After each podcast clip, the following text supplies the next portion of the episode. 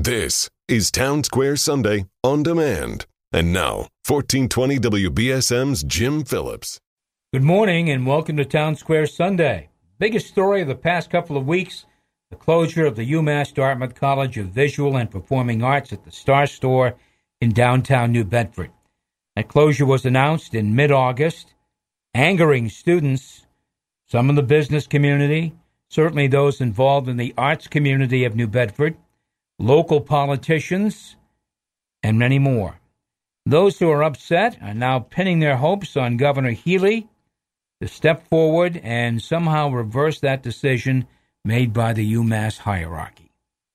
Kind of a long shot. Jack Spillane, we're here to talk with Jack about that. Jack, of course, the columnist for New Bedford Light. He has written forcefully about this issue. In fact, Jack told us more than a year ago that there was a move underway to move UMass out of the Star Store building. Jack is with us this morning to speak further. Good morning. Good morning, Jim.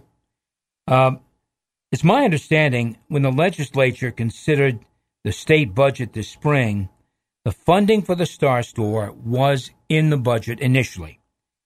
Uh, that funding survived a House vote, but not in the Senate. The conference committee did not put the money back. I've been hearing Mark Montigny talk about the Star Store for 20 years. How did he let this happen? How ironic. The guy who was most responsible for bringing the Star Store College of Visual Performing Arts to downtown New Bedford is the guy who didn't fund it, and now the university is saying is to blame for it leaving downtown New Bedford whether it's Montigny's fault, Montigny is pointing at the university. Um, the mayor is pointing at Montigny. Uh, Montigny is point. Uh, uh, no one is really pointing at Paul Downey, who seems to have um, taken advantage of the whole situation for Mr. his Downey, own pur- the owner of the for his own purposes. Uh, it's just a saga that's almost Shakespearean. Yeah, I mean, how did this happen? How did we get to this position where kids have to move their stuff out of that building over the past two weeks. If they were here, I don't know if they if they went home and lived out of state, if they made it back here, if they even know about it at this point. I'm sure they do. But uh, for 116 students, it is a nightmare. Uh, now they're looking for some makeshift space on campus, and there's, I guess, there's going to be some space off campus as well at the old Bed Bath and Beyond building at the Dartmouth Town Center. I mean, that's that's kind of funny.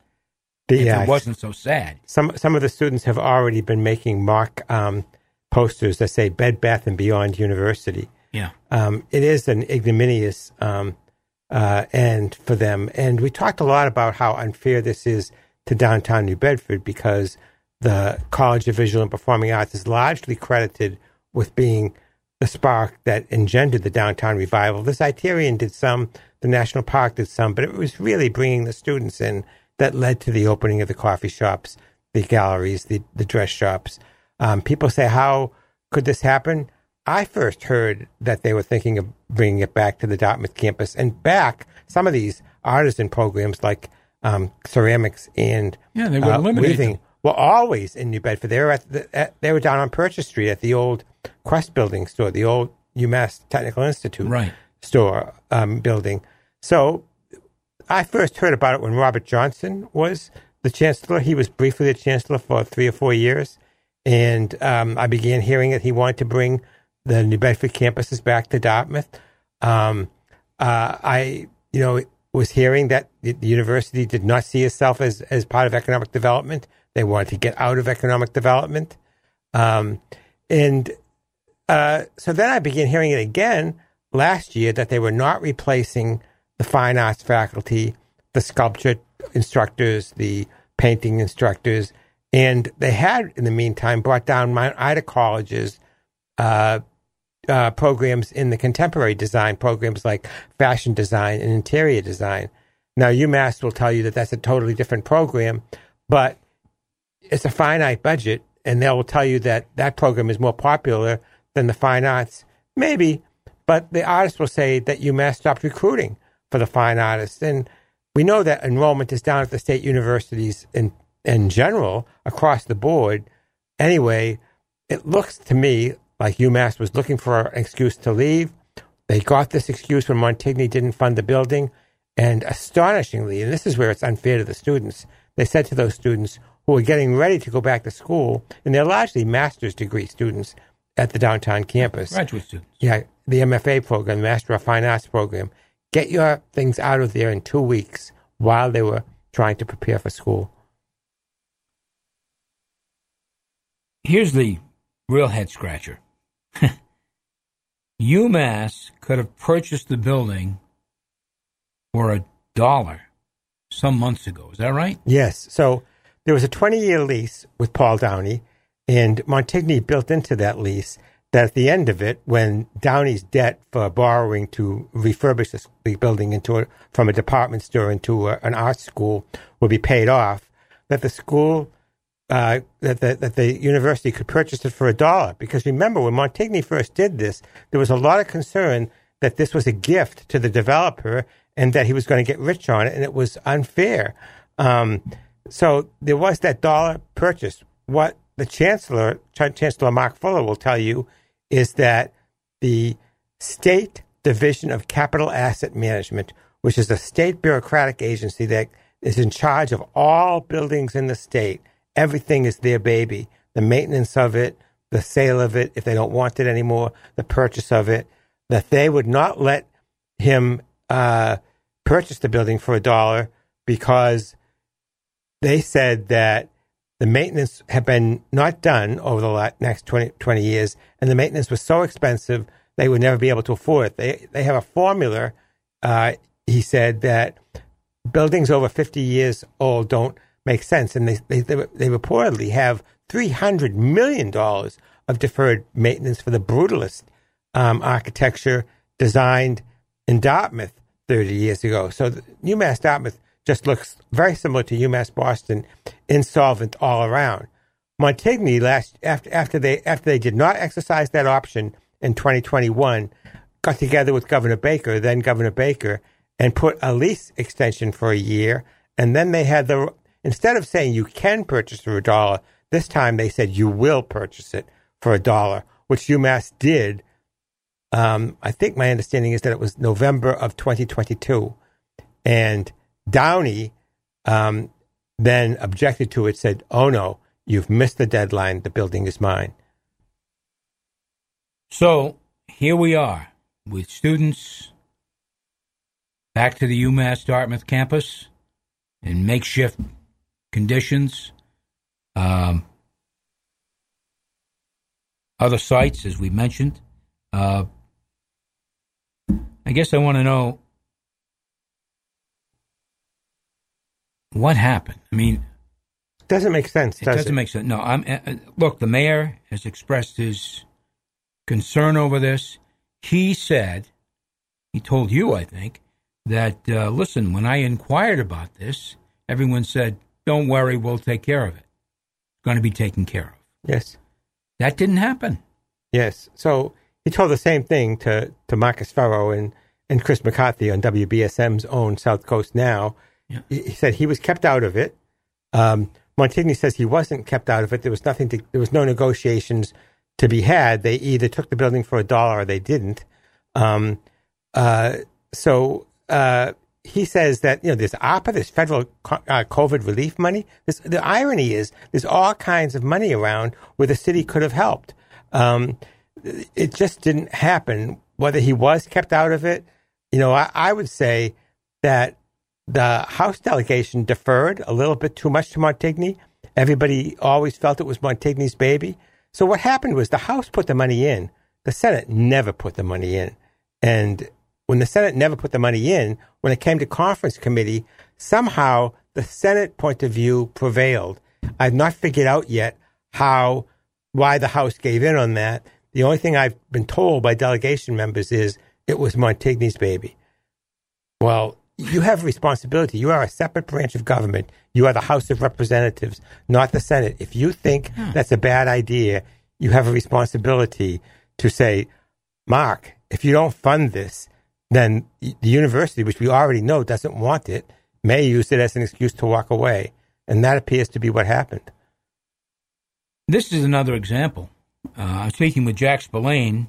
You're listening to Town Square Sunday. I'm Jim Phillips, uh, Jack Spillane of New Bedford Light. This is another example of the legislature, the mayor, the senator, the, the reps, senator, and the mayor not working together. Yeah. It's, we it's talked just, about this several shows back. Yeah. They do not work, work well together. This yeah. is crazy. They don't. And the only thing I can say is that, you know, you look at it long enough and what is the common ingredient? And I'm sad to say, because I think he's overall been a good mayor, is the common ingredient is John Mitchell. Now, there are a lot of egos involved. Montigny mentioned as much at the dedication of 117 Union, which is a new housing development going on in the downtown. Uh, but the mayor has difficulty with the city council. He has difficulty with the legislative delegation. Uh, you know, he, he, he, appears to have difficulty with UMass. Uh, uh, now, I can say that there's other people. You know, I don't think Senator Montigny is particularly the easiest person to work for. He wants to prevail. Uh, I'm not sure that the city council, there are some councilors, are the same way. Absolutely. But part of leadership is finding a way to work with difficult people. And I don't think he's done that. So it's been two weeks uh, since the news broke. So far, crickets from the governor's office. Not even a statement. Crickets from the governor's office. Crickets from President Meehan's office. Uh, you know, this is just astonishing that, you know, Montigny said, I've written a letter to the, to the governor's office. He even released the letter. But what is the governor supposed to do? I mean, the governor does not fund the budget by herself. I mean, she could lean on Meehan but he has kind of an independent fiefdom there. I mean, I guess the delegation, and I suggested this, and you, you would have thought I suggested something crazy. Don't fund a penny for any of the UMass system going forward until they fix this. And when I suggested that, I got back from delegation members, oh, we couldn't do that. The whole, the whole university system wouldn't get any money. This is Shakespearean, Jim. I, in the 24 years I've been here, this is the most colossal failure of New Bedford's elected leadership that I've seen. A college that was universally credited as being the key ingredient, if not one of the key ingredients, into the revival of downtown. Somehow they let it go. And the, all the finger pointing is it's all UMass's fault. Yep. It's all Montigny's fault. It's all Mitchell's fault. As far as I can see, it's everybody's fault. Last few weeks, there's been talk around that uh, Downey may want to uh, put some retail businesses on the first floor and then go condos above. Uh, uh, I don't know if he's going to do it. He's going to bring somebody in to do it, another developer. I don't know, but that seems to be something that's uh, floating around here. You heard yeah. that, Jim? I have heard that, but when has it ever been to e- easily to do a project like that in downtown New Bedford with retail on the first floor and housing or offices on the second and third and fourth floors? They tried to do that at the Compass Bank. Nobody ever filled that building it was 20 years after Lee and Tyer built it that finally Jim DeMello came in and undercut all the landlords renting to nonprofits in town and filled it up with nonprofits. He could afford to do that. Hopefully, he'll make his money back. But there are empty storefronts in downtown New Bedford now, and they're saying, yes, New Bedford has made progress. When I got here 24 years ago, all the storefronts were empty except for one or two. Now they're about half and half but there's still many empty storefronts, and they're saying, "Oh, we'll just put retail on the, f- f- the first floor. We'll just put housing upstairs or offices." Every or offices. Every time they've tried to build, I, except for Compass Bank, I haven't seen them build a, an office building in downtown New Bedford. Housing in downtown New Bedford has been few and far between. Yes, we had one this week, and we, we have the other one down by the National Club. But those projects both took five years to do. That means a, a building with a, a, a leaky roof could sit empty for the next five, ten years in the heart of downtown New Bedford, a block from the Zeiterion Performing Arts Center. One of your reporters, uh, Colin Hogan, did uh, a study, uh, looked at a study, and uh, concluded a couple of things about the offshore wind jobs. There won't be as many, and they're not right away. Isn't that right? That's right. That's exactly right. It was a great story by Colin Hogan, one of our young reporters at the New Bedford Light.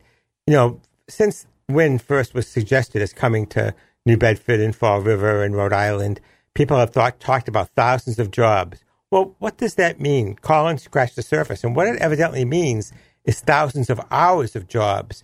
These wind jobs are a little bit like fishing in that the turbine parts come in, they ship them out. It's not a 365 a day year job, you know, where you have a job from year to year. No, it's sporadic work. Even among that, so they, they're talking about thousands of jobs, but what they really mean is thousands of hours of jobs. So it's, it's more like hundreds of jobs. Then once you get down to the hundreds of jobs, most of them are going to people from out of state who have, or out of region is a better way of putting it, who have the technical expertise to do these jobs. I think there were 12 stevedores after the, the longshoremen struck, you know, to get yeah. the, the few jobs that New Bedford has gotten. I will say that I think it was the right thing to do to, to try to bring wind to New Bedford, you would be second guessed ad nauseum if you let it all go to Fall River and Quonset Point in Rhode Island and places in Long Island where they're competing for these wind jobs. New Bedford was right to get their share. There were some, I mean, the NSTAR plant where Andrew Saunders controls, there were some pe- place, pieces of idle property, but it's not the proliferation of jobs that people thought. Maybe those people will move here and live here when they come to work here. We'll see. We'll see about all of that. Jack Spillane has been my guest, and Jack, of course, is a columnist for New Bedford Light. Uh, you can read Jack's work and other great stories at newbedfordlight.org. Thanks for coming in, Jack. Thanks, Jim. All right. Stay right here. Town Square Sunday will continue in just a moment.